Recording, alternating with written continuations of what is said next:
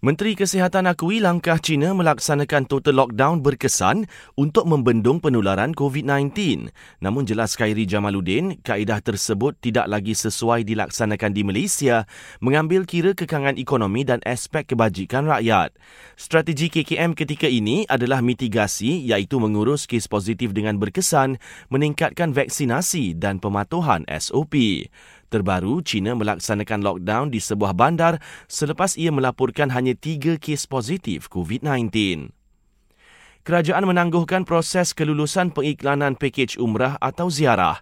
Ia susulan penangguhan sementara kebenaran mengerjakan umrah bagi membendung penularan varian Omicron COVID-19. Tarif baru elektrik bagi tahun ini hingga 2024 tidak akan membebankan rakyat.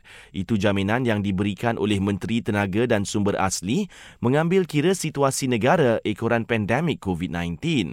Kerajaan sudah membuat keputusan berhubung penetapan tarif elektrik itu dan ia akan diumumkan dalam masa terdekat. Inisiatif bantuan mangsa banjir akan dibayar kepada penerima bermula hari ini. Menurut Perdana Menteri, ia antaranya meliputi sumbangan pembelian barangan keperluan berjumlah RM2,500 dan rebate pembelian barangan elektrik RM500. Lebih 3,400 mangsa banjir kini berlindung di pusat pemindahan di tiga negeri, iaitu Johor, Melaka dan Pahang. Akhir sekali, polis Sabah tahan tujuh remaja disyaki pukul seorang penjual di kawasan tapak pasar tamu kunak yang video kejadiannya kini viral.